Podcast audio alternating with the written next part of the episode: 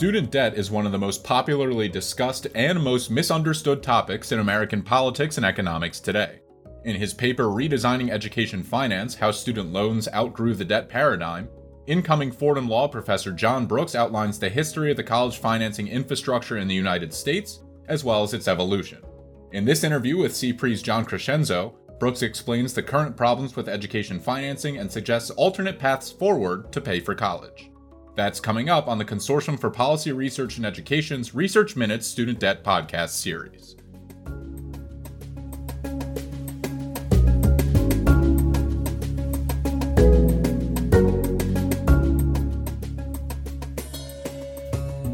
Hi, welcome to Research Minutes. I'm John Crescenzo. I'm here with Professor Brooks.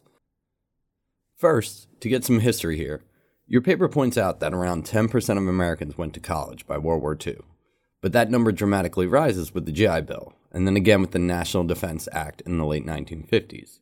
Can you give us some background and history on this? What did these bills intend to do?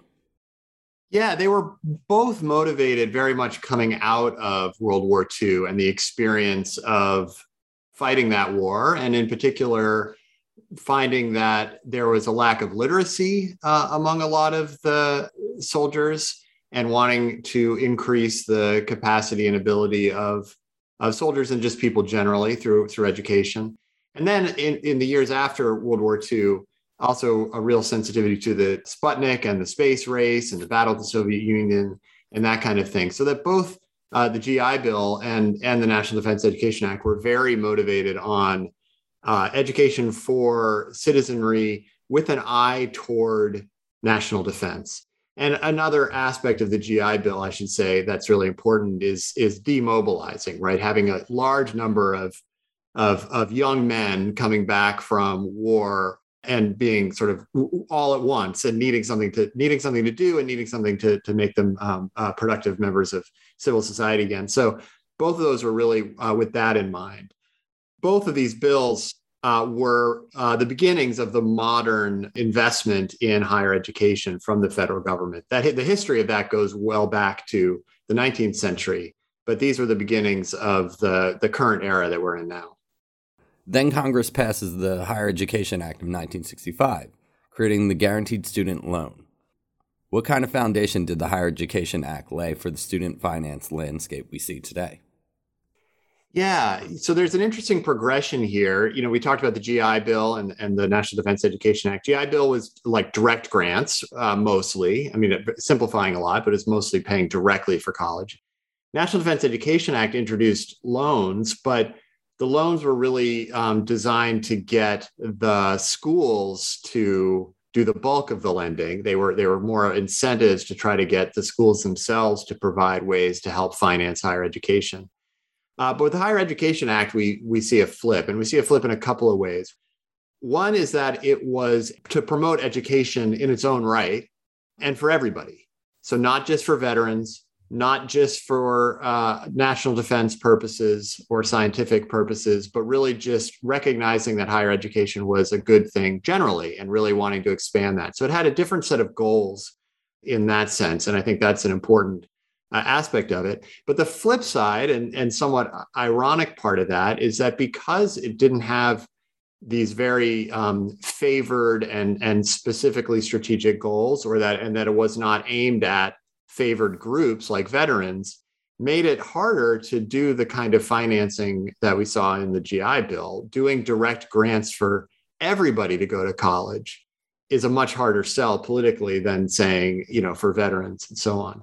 So what you what we saw then was the creation of the the federal student loan program. It's called the Guaranteed Student Loan Program back then, but it's really is is the predecessor of what we're still uh, working with this federal student loan program. And what they realized is that if they structured the, the, the funding for higher education as guaranteed and subsidized private loans, it was a way to get a lot of money into the system, a way to get to, to help pay for students to go to college but to have it in a way that didn't look like direct government spending. So it was a way to hide the degree of spending, keep it off budget, involve private lenders to give it the appearance of private enterprise, even though the loans were subsidized and guaranteed by the federal government.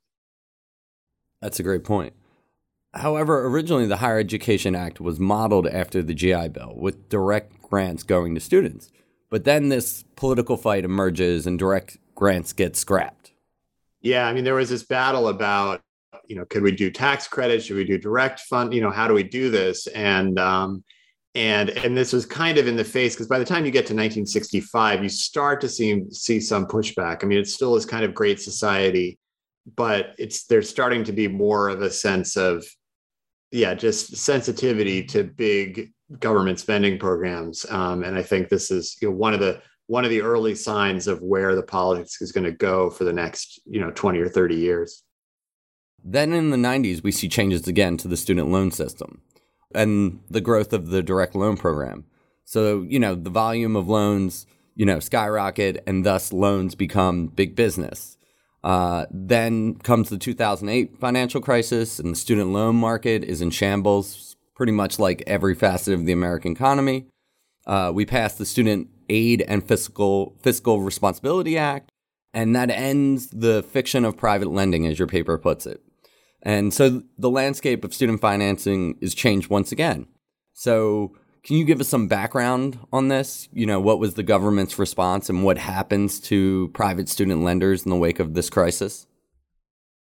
Yeah, so so from the you know 60s into the 90s, it was uh, the lending was all in the form of these guaranteed private loans. So the sources of capital and the the lenders, uh, you know, technically were banks and private financial institutions, but they were guaranteed loans so that if if somebody defaulted or didn't pay, the government would pick up the the cost, and then they were also subsidized at the interest level so that you know that they were going to be sure to make a, a, sufficient profit essentially. So so charge the students relatively low interest and then and then and then the government would would pay on top of that.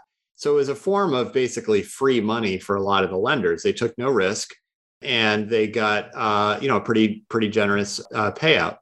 And this was done partly for some complicated budget accounting reasons that made this type of program have almost no real effect on the government's bottom line. What happened in the 90s is that they changed the accounting rules so that that same generous treatment of guaranteed private loans was then going to apply to direct loans by the federal government. So this is what doesn't just student loans, but also you know loans from the Department of Agriculture, or the Small Business Association, and all that those loans were also treated as if they really didn't actually cost the government much money. They only sort of the only cost on the on the government's uh, budget was if the loans uh, you know weren't paid paid back or or or otherwise they didn't collect what they hoped to collect. So it's a complicated story there um, that's probably not worth going into a lot of detail. But you see a, an almost immediate change which is now the government in the 90s says hey we can do start doing loans ourselves. There's no budget real budget cost to that. So let's start doing our own direct loans so that's the setup um, in the 90s you start to see the government start to start to lend the money itself and so by the time you get to 2008 where things blow up and these guys are have lost a lot of money um, and not only that, but we're coming off a couple of years uh, of, of a lot of scandal. Okay, so there's this free money for banks through the guaranteed student loan program. There's a lot of profit for the banks and also a lot of scandal because there are a lot of doing there are a lot of shady deals between lenders and, and schools, for example, to push kids into into certain loans and so on. So when the when everything hits the fan in 2008, these guys need a bailout like everything else, but the government's much less feeling much less generous uh, when they're just dealing with a lot of news about all this shady dealings as well. So maybe somewhat less appetite than for bank style uh, bailouts. Now, now the education department did buy up a lot of their debt, just as they did for other financial institutions. So there was that. But more importantly, they said, you know what, we don't need to do this anymore. We've got we've got direct lending. We don't need to give these guys free money when they're just going to behave badly and then require a bailout when things go badly. So they basically just said, forget it, we're done. They wiped out subsidized private lending. They fully nationalized the student loan program. No more private lenders through the federal student loan program. Private student loans exist, but they're just like you go to a bank and ask for money. It's not through the student loan program. And because the subsidies had been so generous to the banks, doing this actually raised money. It, they raised revenue by cutting out the um, private lenders and just doing the uh, lending the money themselves. And that money was used in two important ways. So SAFRA, the Student Aid and Fiscal Responsibility Act you mentioned, was not actually a standalone bill, but was passed through the Obamacare reconciliation bill in 2010. Mm-hmm. And so the revenue that was uh, say, raised from nationalizing the student loan program was partly used to pay for Obamacare. It was part of what kept it from kept Obamacare from raising the deficit for, for budget scoring purposes. And then some of the money was also used to expand Pell Grants. But the end result is no more private lenders in the federal uh, student loan program and the government actually you know saving money by bringing everything in in house the federal the, the private lenders still exist because they they still have loans old loans that they might they might still have. They sold a lot of them to the to the education department but not all of them. And then many of them continue to exist as servicers for the direct uh, government loans but they don't actually make any new loans themselves through the federal student loan program that's that's an excellent point, and uh, yeah, and I don't think a lot of people know this, which is like the government effectively nationalizes the system, as you point out, and student lenders are turned into student loan servicers. That was a basically a political deal. That it was like it would be too painful to completely put all these guys out of business. I, guess so. They said, "Well, we'll we'll sort of artificially give you this business of servicing the loans." And it's kind of weird because in in like uh, for like mortgage lending or something like that if you have a loan servicer they're actually collecting the payments and bearing some risk if somebody doesn't pay their mortgage. With the student loan servicing the checks all go directly to the department of education. The loan servicers have no skin in the game at all. They're really just hired to like manage a call center uh, mm-hmm. they they do very little else, and as a result, it get it's really kind of messed up because they just they're paid in a particular way, and their incentives are based on those contracts. And if the incentives are, for example, not to spend the time to get somebody into an income driven repayment program, then they might not do it. And so we gave these this loan servicers this business partly to like not completely wipe them out, but it's ended up being I think, one of the biggest sources of the continuing problems in the student loan uh, program. Yeah. And at the same time, we made major changes to the income based payment program. Can you talk about that? Yeah. So this has also happened in SAFRA to a degree. It actually goes back further than that. Maybe I should say what these programs are first. So the income driven repayment programs are there's there's a bunch of them, kind of an alphabet soup of them. But broad strokes, they say you can opt into paying instead of just the normal loan payment, you can instead pay a percentage of your income and your discretionary income. So pay 10% of your income after some exemption for uh, normal expenses do that for say 20 years and after 20 years any remaining balance is forgiven. So that's the basic structure. Pay a percentage of your income for a, for a fixed number of years. The first one of those began in the 90s it wasn't designed very well didn't have a lot of uptake. It expanded a little bit in the bush administration at the end of the bush administration uh, but then blew up really in 2010 in the same bill that nationalized the student loan program now, the nationalization of the student loan program was a, was very big news, um, and there's there was some some battles over that, as you can imagine. The expansion of income-driven repayment was barely talked about at all, but it ended up being in some ways just as momentous. And the expansion was in particular making some of the terms a little more generous so that they were actually appealing to students. So that began around 2010. And then through legislation, and then um, in the years following that, the Obama administration in particular used its regulatory powers to expand it even further. And so we're now at a situation where almost all loans can opt into one of these programs. Uh, they're almost always going to be a better deal than the standard loan uh, payment. And they're huge. I mean, right now, about half of all loans in repayment are in one of these plans. So it's about you know approaching 500 billion dollars of uh, loans is in an income-driven repayment program. It's about a third of borrowers, somewhat lower borrowers, because as you can imagine, people with higher loan balances are more likely to get into the into the program. But it is increasingly not just like a sideline. It is it is the story for how people are paying back their loans. So, student loans have no underwriting accompanying them, a point you raise early on in the paper. Can you explain what this means and why this is the case? And how student loans are different from other forms of debt? Yeah, you know, one of the stories we tell in the paper, and we've sketched it out already here, is this change over time from something that's basically just a loan give you money, you pay it back, to something where the loan is increasingly a vehicle for broader government investment in higher education. Um, more and more subsidization of the loans, expanding the availability of the loans, adding the income driven repayment programs, and so on. And a core problem, or kind of core market failure problem with the idea of student lending, is that there's no assets. The student doesn't have any assets to lend against, right? Other than the human capital that they're developing through the education. And so there's no private lender would feel um, secure enough to, to lend the significant amount amounts of money. Um, and that's what the basically why we have government lending as the main source of funds for through for this for student loans now but it's also you know not feasible to do the sort of traditional measurement of risk that a that a lender would do what you know what we call underwriting where they sort of fi- figure out what the the riskiness and sort of risk worthiness of this of this borrower is and and should they uh, how much should we lend and at what terms?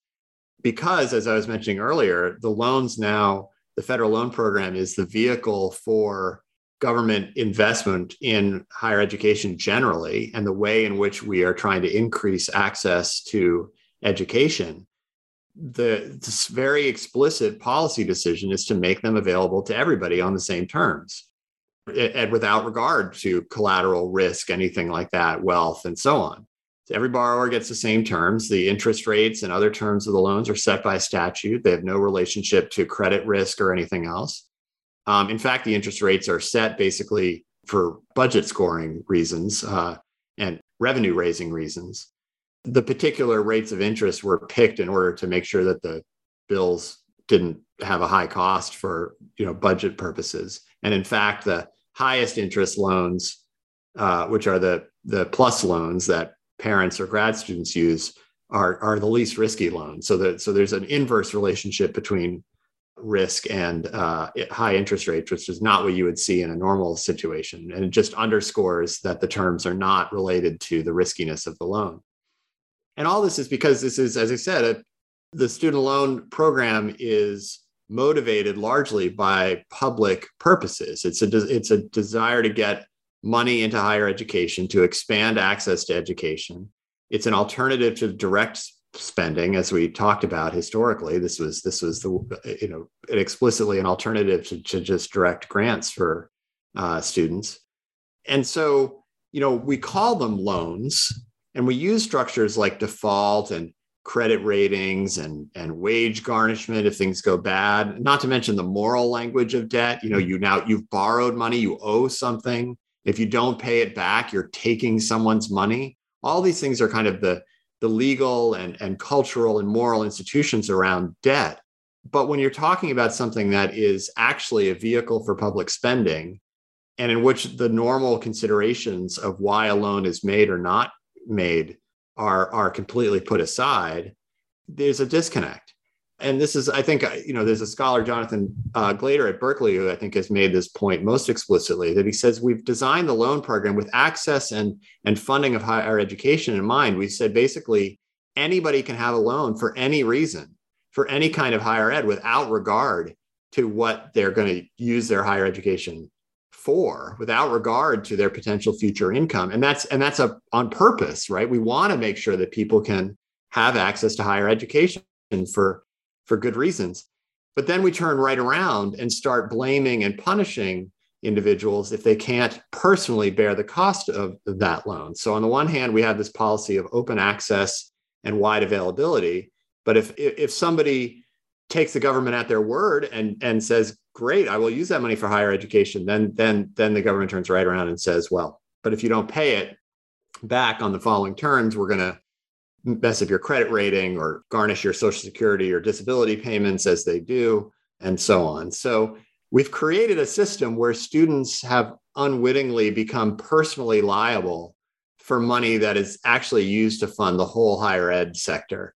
And that is a, uh, a source of, of a lot of pain for a lot of borrowers.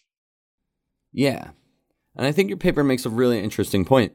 It says, it's time to call federal student loans what they really are a tuition grant plus an income surtax on students. Can you explain this a little bit and why you think this reframing is important? Yeah, so so we just talked about some of the the pain that comes from treating these as if they're just like a loan from a bank or something rather than this than actually being just a choice of how to do public funding of higher education. But so then you'd have to say, well, are there any benefits to calling it a loan? Like what why why do that? And and what would be the alternative? And what I would suggest and what my co-author Adam Levitin and I suggest is that when you've got a system with income driven repayment, which again is pay a percentage of your income for a certain number of years, that's an obvious an, a, analogy to a tax system. Now, I'm a tax scholar originally. And so when I came at this, when I first heard about this, which by the way was, you know, way back in like 2011, 2012, when, when no one knew what was going on, eh, no one, no one even knew this had passed. And when I started talking about it, people didn't believe me or thought it was crazy that anybody could get this deal. But sure enough, uh, that's that's where we are now. But when I look at that, and you know, maybe I'm a I'm a hammer looking for a nail, but I see government providing you know a service and funding that service by taking a percentage of of income that sure looks like an income tax to me. And this is really not this is not unusual actually in how the government does things. Obamacare for example has a very similar structure where they just say okay well you, we're going to make you pay a, a, percentage of your income pr- for your premiums that the premiums through the uh, obamacare exchanges are a, a function of, of income. Again, that looks like a lot like just paying an income tax to receive uh, health care. But for reasons we talked about, kind of doing this sort of tax adjacent, right? Not doing it directly through the tax program where it shows up as higher taxes and higher spending, but but structuring a, a system that's a little bit outside of the core tax system. But it doesn't change the fact that that's still what's going on. That this is still the government spending money on higher education for students, uh, and then demanding that they pay a percentage of their income for a certain amount of time. Now, you know, when you start talking about things like we should pay for higher education with a graduate tax or a tax on students, it, it sounds it sounds harsh, and, and I and I don't disagree. Like, why why would we say that you should be taxed extra for for going to college? So, I, a couple of things to say about that briefly. The first is, as I try to make clear, we're already doing it. This is how the loan program already works. Um, so we're just kind of just calling it like it is. But secondly, as much as people don't like paying taxes, I would suggest, as I said earlier, that doing this as a loan program, it actually creates a lot of pain. And I think much more pain than it would be if people paid this as, as a tax. Furthermore, most of the other countries that have similar sorts of student loan programs as this, government, you know, government supported uh, tuition grants, uh, paid for with a percentage of income even if they call it a loan they also do it largely through the through the tax system. Um, and so what would that mean? Well the key difference would be that instead of having to kind of go to your loan servicer and say you know okay loan servicer please ask the irs what my income was last year and then we'll run that through a formula to say what i should be paying the Department of Education, dealing with basically three three different agents, three different sort of institutions or agencies. You got the private loan servicer, you got the IRS that has the income data, you got the education department that's actually collecting the payments. And all this depends on the servicer actually doing a good job. There's a lot easier way to do it, which is to say, well, if you're going to pay a percentage of your income, all of us do pay a percentage of our income every week to the IRS through payroll withholding. So you you could institute this through the payroll withholding system where they say, well, this is this is what your income was this week. You owe 10% of your discretionary income to to uh, to the government to cover some of the costs of your education. Have the IRS collect it. They're pretty good at that. And you would simplify things a, a lot. You would cut out the need to deal with the servicing um, industry. You would cut out the need to self select into the program. You would cut out the fact that Right now, the calculation of the loan payments depends on last year's income because they need to, you know, call the IRS and look up your tax return and from last year. Uh, if payroll withholding would be able to do it in based on exactly what you made in the last two weeks. And then also, if we throw out the baggage of debt, we can do other things maybe more cleanly. Do we need to be charging interest? Do we need to be treating the cancellation of the student debt as uh, taxable income? Um, and a bunch of other things that people get find themselves in weird you know cul-de-sacs when trying to think about this as uh, as just as if it were just a normal bank loan so what i find most interesting about your idea on using a tax to pay for higher education is that it addresses some of the counter arguments against uh, free or universal higher education often we hear you know well why should we subsidize someone who gets a business degree and makes a lot of money uh, versus someone who's going to be a teacher? Yeah, that's really that's really important because higher education is extremely diverse and covers people who are getting small loans to go to community colleges, people who are getting large loans to go to predatory for profit schools and some predatory not for profit schools, and people who are borrowing a ton to go to graduate school. And, and these are not the same. So it turns out that some of the most distressed borrowers are people with relatively small loans because they either they didn't graduate or they went to a like a, a, predatory school and that's where a lot of the defaults are, are located on the other side some of the people some of the people with the biggest loans are actually doing great because they got law and medical or, or business degrees so this makes some of these discussions kind of complicated particularly things like the you know just just the canceling student debt sort of universally um, as as is kind of the one of the big topics of discussion politically right now. It's complicated to kind of think of the equities, but I think one benefit of, of an income driven repayment program is it's saying, you know what, we're gonna we're not even going to think about kind of who deserves uh, a grant and who doesn't or anything like that. We'll just say, you know what, if you make a lot of money, then you pay back a lot of money. If you don't, then you don't and that's the same sort of logic that drives the distributional justice of the tax system generally which is just that you know if you if you've done very well then you you pay more and if you and if you don't do as well then then you don't so we're we're basically saying you have to pay for your education as a function of how well you do after you graduate and i think there's a strong like moral logic to that to me somebody might come from a lower income background, but if they go on to be a hedge fund manager, I don't know why the taxpayer needs to subsidize their education. And if you use income driven repayment to measure how much of their um, education they're going to have to pay for, I think you end up in a potentially fairer place. But by using people's income after they graduate, you can more closely tailor the subsidization of higher education to those who, who need it the most. Yeah, and we also know from the data that the current system leads millions of borrowers into default. And we also know that when we once we turn back on repayments, millions of borrowers are at risk of default. Can you talk about how you see the income-based repayment as a solution to the problem and some of the changes that we need to make in order to make that work? Yeah, yeah. I mean, I will say just first briefly that there are a lot of people who probably have unfairly large uh, debts or lar- uh, unfairly large relative to their income. You mentioned earlier the people who maybe took out loans to go to predatory schools or, or things like that.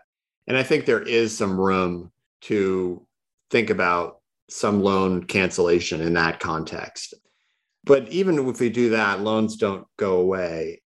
So a lot of people who are defaulting now are in situations where they took out loans uh, for schools that weren't going to provide much value to them or or perhaps they didn't graduate at all because they needed to to work or take care of a, of a sick family member or, or what have you and that's a problem and we need that needs to be addressed. Uh, now the, one of the ironies of the income driven repayment program is that in, it, it would probably stop defaults okay? Most the, almost none of the defaults are people who are in income driven repayment programs. They're people who are in the standard loan payment programs. If they could get into an idr plan they would lower their payments because they have low income. But the problem is that if you've defaulted on your loans uh, it's very difficult and even impossible to get into an, uh, an income-driven repayment program. There, there, you, you have to be have a loan in good standing, and so the people who most need the benefits of income-driven repayment, the people who most need to say because I have low income, I should have a low loan payment, aren't able to get into the program, and so and so there's this disconnect where the people who are in IDR are doing okay, and the people and the defaults are people who are who are outside of it. So that's perverse and should be fixed how could you fix that? Well, one way would be just to make IDR the only plan. I don't see any good reason why we should have this this kind of standard 10 year loan amortization uh, type program. Just put everybody into an IDR plan automatically. Have it be the only the only way. Uh, which again is, by the way, how other countries, especially the UK and Australia, and Australia in particular, has had a pretty successful income based repayment program for decades now just make it the only plan and and then collect it through the tax system so that there would you know be no no defaults because it would just get taken out of the paycheck. Now I, I should say here that a lot of borrower advocates hate this idea. Not all of them. Some some recognize the benefits like i was describing but some some are uh, very sensitive to this particularly people who work in like legal clinics for for low income people and things like that because they're seeing people who are in a significant amount of financial distress. And one of the tools that you have in that in that situation is the ability to just stop paying. So that is a, a sort of an important self-help option for people in financial distress that if they need the money to pay their rent or to buy food they can choose to just not make a loan payment now they go into default and it can be bad long-term financial consequences of that but but in the moment that can be the best option. And so one bit of resistance that i just want to give voice to student loan payment through the tax system is taking away that ability that you can't kind of opt out the way you might be able to opt out from just writing a, a, a loan payment check. I guess though i would say a couple things in response to that. One is that if you have low income the IDR payment is going to be zero. So if you're truly in financial distress, there's no problem. You're not going to have a payment anyway. And that's better than than choosing not to pay a payment that, that you owed. In both cases, it's zero, but one of them is under the terms of the loan and one is one is pushing you into default. So that's one response. The other response is that if the terms of IDR are still unaffordable, and as I said, mostly it's 10% of your discretionary income, discretionary income is an exemption amount that is calculated as 150% of the uh, of the relevant federal poverty level. So you don't pay anything on your loan until you start earning more than that. And then you pay for 20 years with forgiveness after that. If we need to adjust those terms to make it so that it's always going to be affordable, maybe the exemption amount is higher, maybe the percentage of income should be lower or maybe be graduated pay a lower percentage at lower income levels and a higher percentage at higher income levels, then we need to figure that out. If automatic payment through the withholding system creates problems uh, because of affordability, we need to fix the affordability, not so much the automatic payment part. And by the way, the education department is in a rulemaking process right now to create yet another income driven repayment program. I have issues with complicating the landscape with yet another uh, program with complicated terms that are difficult to distinguish for the average borrower. But one of the things that's on the table is to raise that exemption amount um, even higher. Yeah, and I know this heads into complicated legal terrain when it comes to the education department. Um, but when it comes to uh, IDR, what do we know about mm, you know the terms of forgiveness and the ability to automatically incorporate students into the IDR program? They have a lot of power to adjust the terms. If they want to change the percentage of income that they charge, if they want to change the exemption amount, if they want to change the length of time that somebody would pay before any remaining ba- balance is forgiven. There are you know, provisions of the Higher Education Act give them a lot of authority. They basically say, figure, you know, figure it out. Pick, you know, pick some percentage for some period of time and you can do it. I don't have an answer on whether the education department could make IDR the only uh, payment plan for everybody. I suspect that that would be tougher based on what I am sort of remembering for the particular provisions of the Higher Education Act. but it's but it's a good question. But going that far might might require uh, legislation. Yeah, and I know you've kind of already touched on this, but can you talk about how private actors and interest in the system hold us back from creating an equitable and fair system of student loan finance? A lot of the institutional and administrative features of the student loan program were created in a world of subsidized private lending. The choosing the interest rates, the methods of applying for the loans, the ways in which people pay back the loans, uh, you know, all of the FAFSA, all this stuff came out of a world where it was all about managing this subsidized private loan program. And I think now that it's come in house, a lot of things have changed, but we still have a lot of the features of the of the old program. If you were doing direct income based loans from day one, you you you wouldn't have the system that we that we have. And I think that one of the clearest examples of that is the loan servicing side of this, that we have these private loan servicers under contract with the education department who do nothing but help you you know answer questions or apply for different programs or go into forbearance or tell you if you're in default and that and that sort of thing. As i said they're kind of in a way just glorified call centers. They're paid on a per borrower basis slightly differently depending on you know the standing of the loan but it's like a couple bucks a month per borrower or something like that. So there's no real incentive for them to spend much time uh, with any given borrower. And in some cases, getting you into particular types of program might actually even move you to be serviced by somebody else. This is especially true for the public service loan forgiveness program. So their incentives are really off. And the only reason they exist is because they're this weird lump legacy remnant of the private lenders. And if we were to reform the system more fully to get them out of the picture, I think it would deal with a lot of the problems that people are facing today in terms of not getting into the right payment program, having trouble getting into IDR, not having other kinds of rights effectuated, like whether they qualify for public service loan forgiveness, and so on. Going back to World War II and the Cold War and Sputnik, uh, these events created demand in the US for higher education and the government laid the groundwork for people to go to college and university. You have written about how higher education is more essential today, just outside of these events. Yet we are moving in the opposite direction of a universal higher education system. Can you talk about that? Yeah, I think higher education is incredibly important. I think it's increasingly uh, required, even. I've argued in in writing in other places that, in a sort of obvious way, this is needed because we just there's more to know. If you think about what a an average i don't know a teacher or or a nurse or any sort of profession um, or even and even and even non-professional you know more working class jobs require a degree of technology know-how and and so on. The volume of things that we expect somebody to know and have familiarity with is is ever increasing. So and, and you see it's no surprise then that more and more people are going to college or, or seeing it as important. That's not so much a response to a crisis though. That's just an ongoing general need which is always kind of there.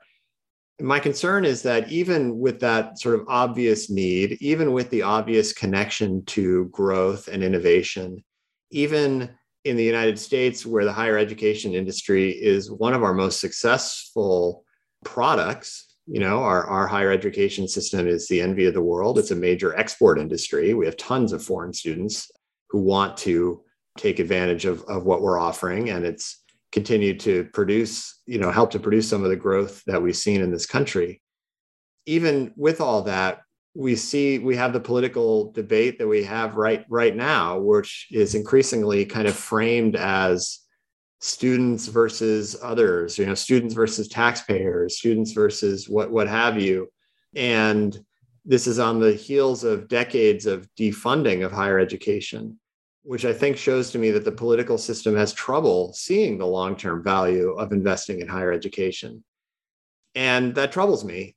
It was an easier sell during the Cold War, uh, perhaps. Uh, I'm not sure what the what the equivalent is now. Maybe we're on the maybe we're on the verge of, of, a, of a new Cold War. but it doesn't seem like if we are, it doesn't seem like one that's going to be fought in terms of scientific innovation, for example. So I, I'm a little discouraged, I got to say. It's one reason why I am maybe more supportive of loan based tuition because I am deeply skeptical of the political system's ability to support an alternative like free college or or more direct spending. The trend is seems to be in the other direction. And one thing I wonder is, as some states have continued to try to gut their public higher education systems while others are are investing in them, are we going to see more of a split among the states in that sense? And where does that go? I doubt. I'm not sure. I think it will have real effects on economic growth in different states, for example, but I'm but I'm not sure it would be so direct as to have a direct impact on state politics.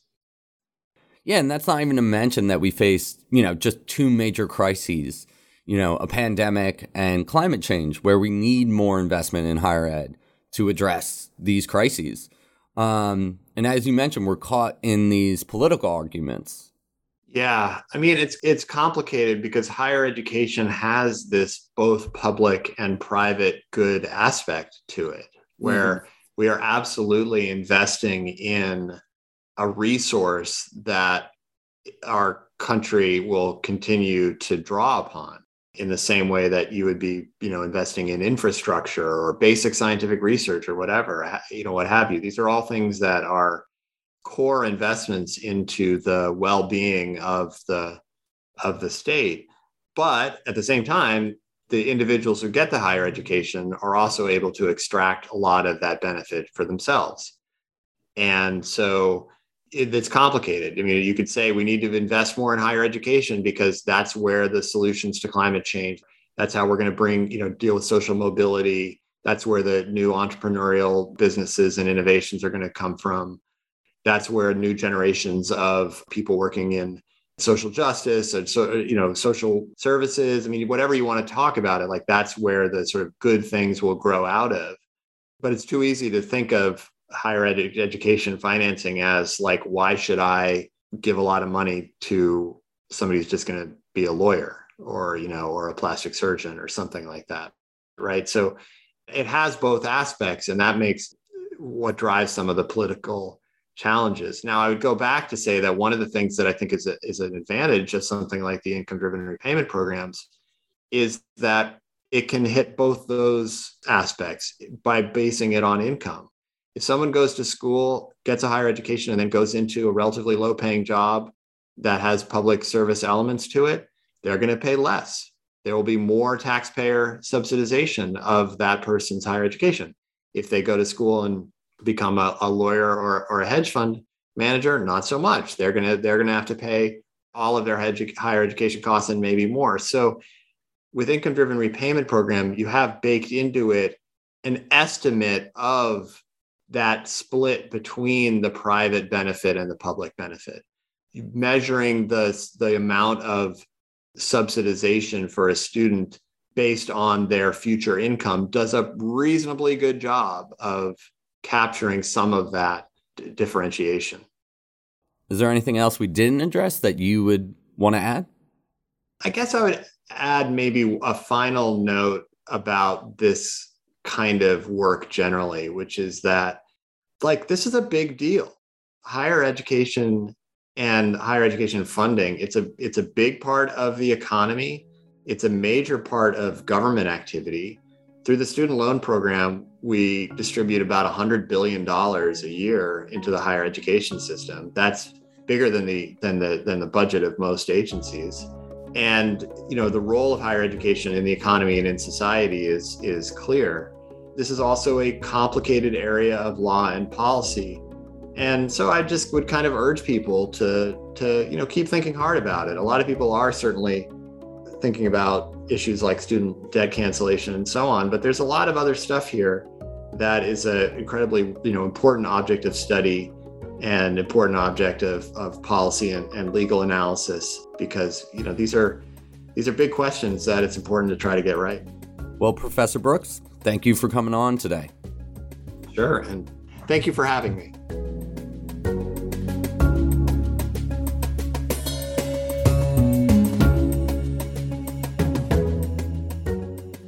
John Brooks is currently professor of law at Georgetown University, but will be joining the law faculty at Fordham University in September.